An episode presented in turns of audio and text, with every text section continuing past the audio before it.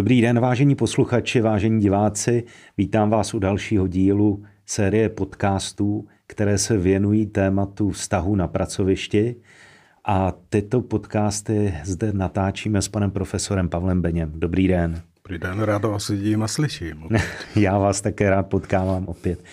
My jsme v minulém díle vůbec načetli, co se odehrává jaksi v těch mezilidských vztazích ve firmách a dotkli jsme se také nějakých patologických jevů ve vztazích v těch firmách. A to byly především mobbing, bossing, straining. Mohl byste stručně připomenout našim posluchačům, o co se jedná? Eh, možná začnu ještě trošku v té historii v tom smyslu, že eh, to nebylo náhodou, že najednou eh, si někdo všiml, že vztahy na pracovišti jsou důležité. To bylo, myslím, tak nějak 70. a 80. léta. Ten Heinz Landmann jako původní autor možná toho pojmu, dalo by se říct, respektive jeho propagování v evropských poměrech, tak byl vlastně celkem dotován Eh, byl úspěšně angažován ve firmách, které měly zájem. Není náhodou například, že kolébkou vlastně toho, těch nových konceptů týmové práce byly firmu, firmy Volvo a Saab ve Švédsku. Jo. Byli k tomu donuceni, dá se říct, vysokou fluktuaci, ale prostě najednou ty vztahy na pracovišti se ukázaly jako důležitý ekonomický faktor. Jo, takže když potom mluvíme o schopnosti manažerů to rozpoznat, která určitě tam na té straně těch manažerů byla, tak tomu byla věnována mnohem větší pozornost.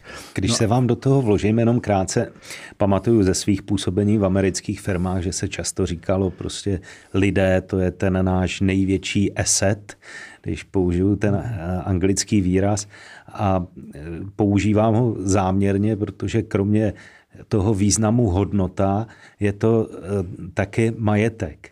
A my jsme potom jako kriticky, ta naše středoevropská kritická duše, jsme říkali, no jasně, my jsme ten největší asset, ten největší majetek a majetek můžete také kdykoliv prodat, můžete se ho zbavit. Hmm. Takže vy říkáte, že, že v tom švédském prostoru nastalo něco jiného, uvědomění si eh, opravdu možná těch té vztahové záležitosti. Dějiny vlastně manažerské vědy začínají někde u eh, Williama Taylora, myslím, který zavedl vlastně linku pracovní, výrobu na pracovní lince jako na pásu. Což potom eh, spousta lidí kritizovalo, jak to je eh, dehumanizující, jo, a jestli znáte film Moderní doba, Charles Chaplin to krásně paradoval, jo. To znamená, jako reakci na to už bylo někdy ve koncem 20. let a 30 něco, eh, co vzniklo zase v Chicagu a kde se vlastně už začali orientovat na vztahy, orientace na lidi. Jo. Pak se to nějak to válkou asi smazalo, zapomněli jsme na to, eh, byli jsme rádi a spousta eh, firm bylo mnohem ličtějších ke svým lidem, protože zažili to velký trauma. Že jo? Takže v tom Švédsku to byla jakási renesance, řekl bych, těch myšlenek. A ten Heinz Steinmann potom nějakým způsobem začal s tím pracovat, začal pátrat potom, jakých věcí jsou lidé schopni eh, těch destruktivních vůči svým kolegům, tak to spoustu lidí začalo zajímat a dokonce až eh, jsme byli zděšení, co všechno je v práci možné. No a potom, když se začaly tyhle myšlenky eh, i z té Ameriky možná šířit, největším majetkem firmy jsou její lidé. Bez toho kontextu skutečně dehumanizace toho člověka, tak potom není náhodou, že tomu byla věnována tak velká pozornost. A když se potom teda vracíme k těm definicím toho, co to je, tak obsahem toho pojmu mobbing bylo jakési eh, psychické násilí, které se objevuje na pracovištích eh, vůči eh, kolegům, respektive na úrovni kolegů. Co všechno jsou schopni vaši spolupracovníci, naši spolupracovníci si dělat na schvál právě v tom zaměstnání. Takže na úrovni kolegů mluvíme, když jsou některé podpásovky, dejme tomu, s kterými ty zaměstnanci samozřejmě nepočítají a jsou z toho hodně zděšení, zaskočení, tak to je mobbing. Pak jsme mluvili o bossingu, eh, to znamená, když se podobných neférových podpásovek dopouští šéf, Většinou kvůli tomu, že se toho člověka chce zbavit, jo? tak tam potom jde skutečně do, řekl bych, až zločineckých akcí vůči těm podřízeným, které bohužel eh, ne vždycky jsou potrestány jako zločinecké, tak to je vlastně agrese ze strany nadřízeného. Pozor, eh, Není to jenom nadřízený, kdo může být agresorem. Eh, ukazuje se, že asi 9% ze všech případů takového psychického násilí lze označit jako v, anglicku, v angličtině se používá termín stuffing. To znamená útoky podřízených vůči nadřízenému. A já sám jsem znal zejména mladí manažeři, který nastoupili do funkci na místo, na které eh, si dělal ambice někdo jiný z toho týmu, tak zažívají někdy peklo na pracovišti a někteří tomu i podlehnou. Jo? Takže když se mluví o eh, útocích z dola nahor, tak mluvíme o stuffingu. Stuffing předtím se používalo v personalistice eh, v kontextu jakési rozmístěvání pracovních sil v rámci firmy, ale ten, ten, ten stuffing, myslím, dneska je častější ve smyslu těch agresivních útoků podřízených vůči nadřízenému. Pak to byl Harald Ege, se jmenuje, ještě žijící, italský psycholog, který přišel s pojmem training díky tomu, že viděl, že u soudu se ty věci velmi těžko dokazují. To, jak jsme si u mobbingu řekli v minulém eh, díle, že eh, mobbing vlastně není každý pracovní konflikt, ale to, když vlastně eh, se na vás někdo pak už teda většinou ty vaši kolegové vrhají systematicky. On říkal, Heinz Lehmann nejméně jednou za týden a nejméně po dobu půl roku. Jo? Tak aby, aby, aby toto také neja, takové nejasné vymezení pro ty soudce ulehčil, tak použil to slovo training ve smyslu jakýchsi psychického nátlaku, který je už za hranici. A ten nemusí být skutečně takhle dlouhý, protože často ti lidé ani nevydrží tak dlouhé mm-hmm ty psychické útoky a odejdou dříve, přestože ten mobbing tam je. Takže eh, zdá se, že s tím měl úspěch z italských soudů, nevím, jaký je stav teď. Zmínili jsme se ještě o dalších termínech, to bylo obtěžování, které často skutečně, eh, když nemluvíme jenom ve smyslu sexuálního obtěžování, má ty podoby té šikany, mobbingu, eh, bossingu.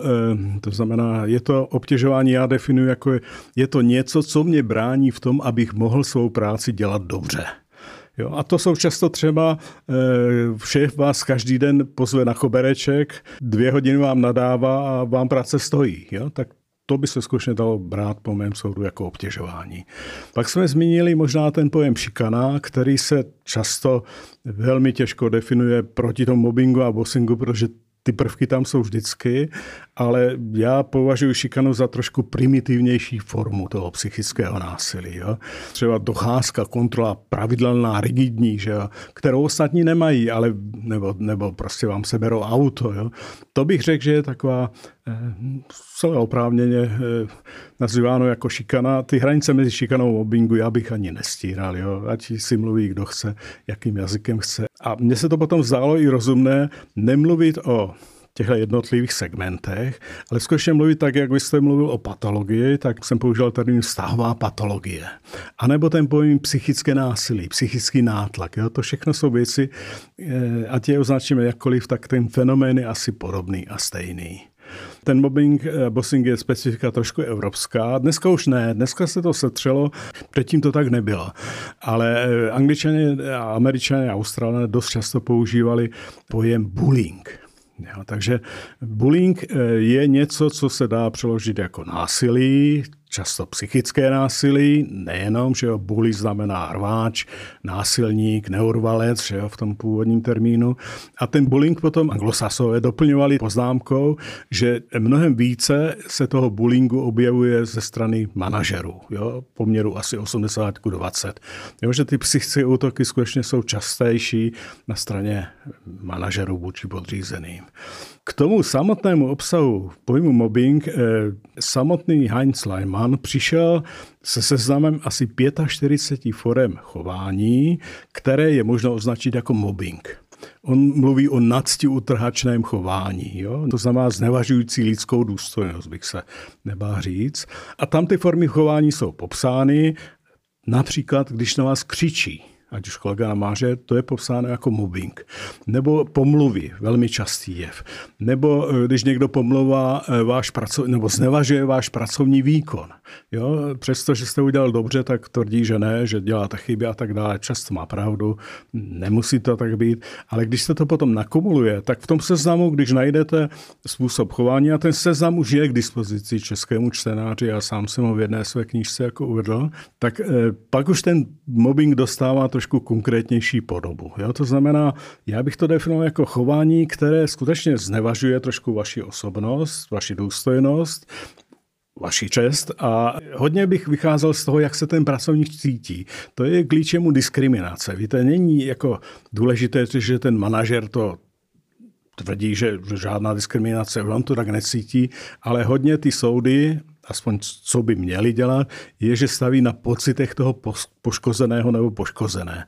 Já bych eh, to definoval, ten mobbing, že skutečně všechno, co mi ubližuje, co mě poškozuje, ať už očích šéfa, kolegů, mé rodiny a tak dále, protože těch 45 forem potom Heinz Leimann rozdělil asi do pěti kategorií a tam to trošku specifikoval, například útoky na pracovní výkon byla jedna kategorie.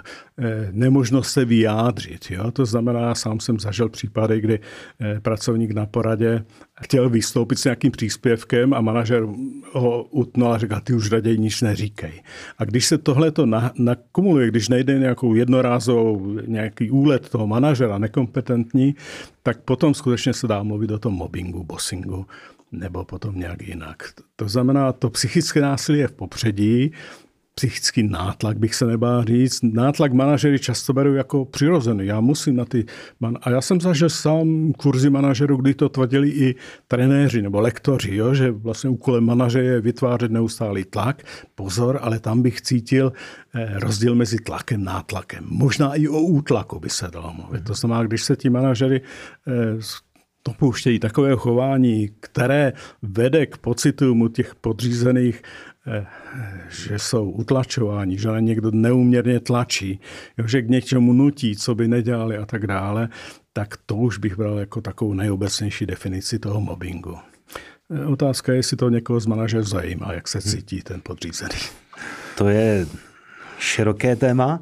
Jejich častou mantrou je, je takové prohlášení dostat zaměstnance mimo komfortní zónu.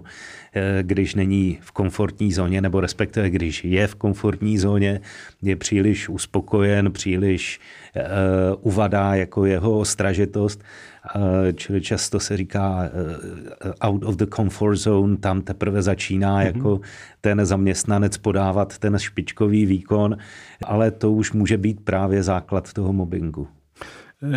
Ne až tak zcela eh, bych s tím souhlasil, s tím tvrzením, i když sám jsem žadl situaci v jedné takové rodinné firmě, kdy eh, vlastně moderovali jsme, to znamená používali se ty moderační techniky, jako i technika jednoho bodu nebo technika více bodů, brainstorming a tak dále. Protože bylo dobrý, jaký, jaký jsme dobrý kolektiv a jak eh, chodíme do práce rádi, to dominovalo. A pak zasněla z mé strany otázka, no a je tady někdo, kdo se tady necítí dobře. Ozvali se takové dva eh, slabé hlásky eh, ze zadu, zdvižené ruce a to byli majitelé firmy, protože samozřejmě ta firma neprosperovala. Jo? za takovéhle okolnosti, kdy se v práci nepracuje a dělá se všechno možné. Jo, takže dovedu si představit, co pod tou komfortní zónou je myšleno. Přesto se zdá, že všechny ty teorie motivační, aspirační, že naznačují, že tady existuje určitá hranice, kterou když překročíte, mluvíme-li o tlaku, tak určitá hranice teda skutečně na ten nekomfort z toho tlaku, no, musíme, konkurence nás zničí a tak dále. To je všechno hm, eh, pochopitelné, eh, ale když tu hranici překročíte, tak to je jiné. Podle mě to klíč je v tom, v té lidské důstojnosti, v respektu. To znamená, když eh, ta nekomfortní zóna nekoliduje s tím, že vás někdo znevažuje, eh, že vás nerespektuje, že vám nedůvěřuje, možná by se dalo říct, protože i ty otázky kolem důvěry jsou velmi eh, zajímavé, jak to souvisí potom s tím stylem vedení toho manažera, tak, tak to už bych to už bych nepodepsal. Jo? To, to už není o komfortu, to je skutečně o pocitech křivdy. A pozor, jistý berlínský autor, Michal Lind, tak ten mluví prostě o, o křivděnosti.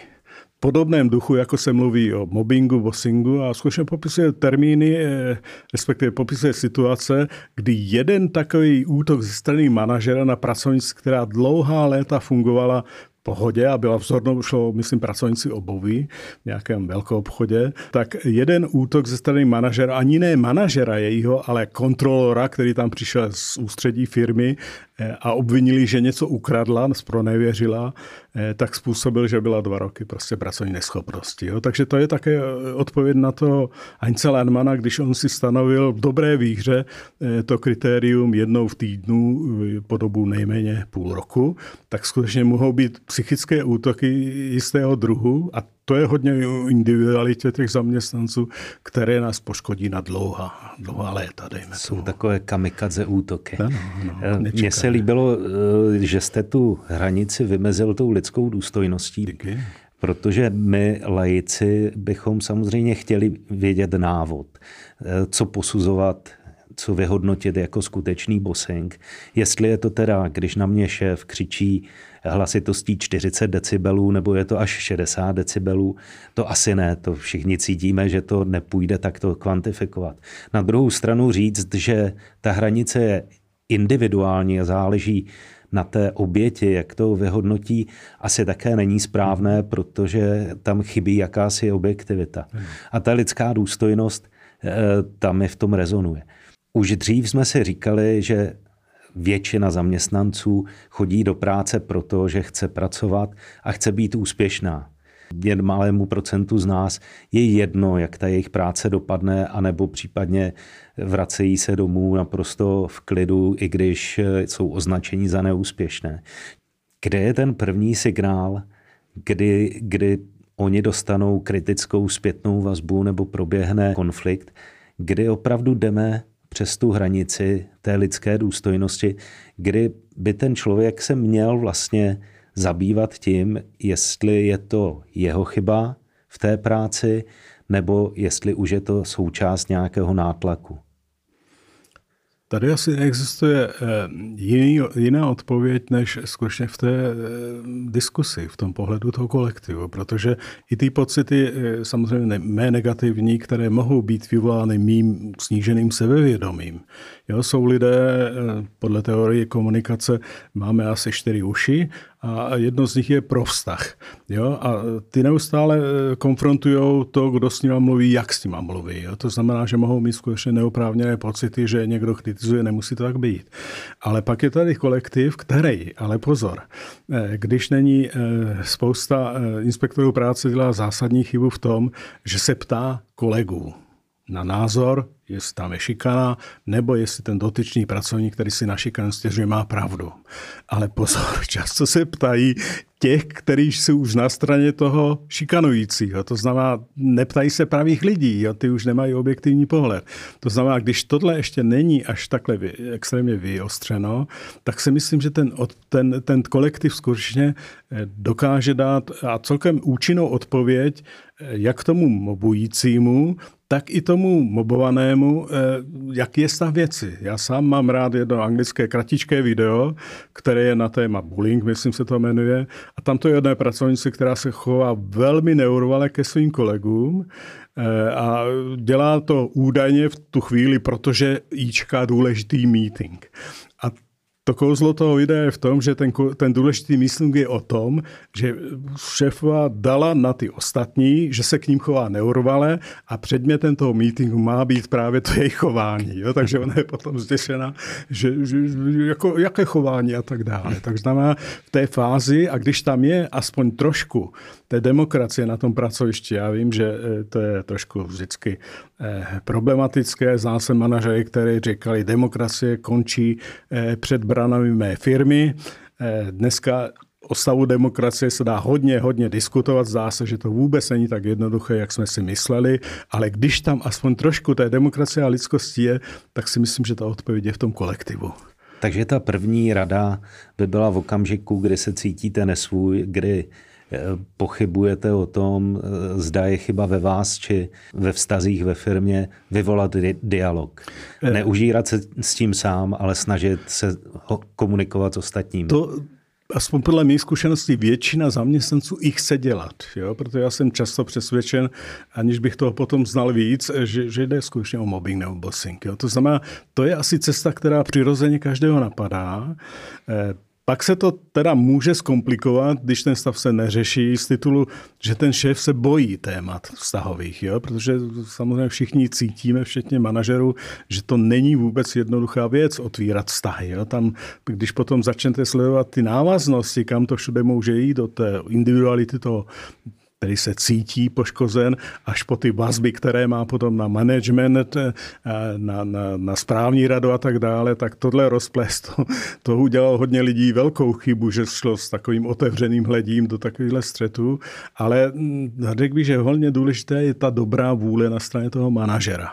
Jo, že ví, že ten člověk má svou cenu pro firmu, to, jak se říká, největším majetkem firmy jsou lidé, to chápe, má respekt tomu zaměstnanci a nějakým způsobem eh, se i eh, si uvědomuje, že některé věci nelze nechat vyhnít, jo? protože některé věci skutečně mají svůj čas, který když nazraje a prošvihnete ho, tak už ten, jak se říká, potíže se stávají problémem.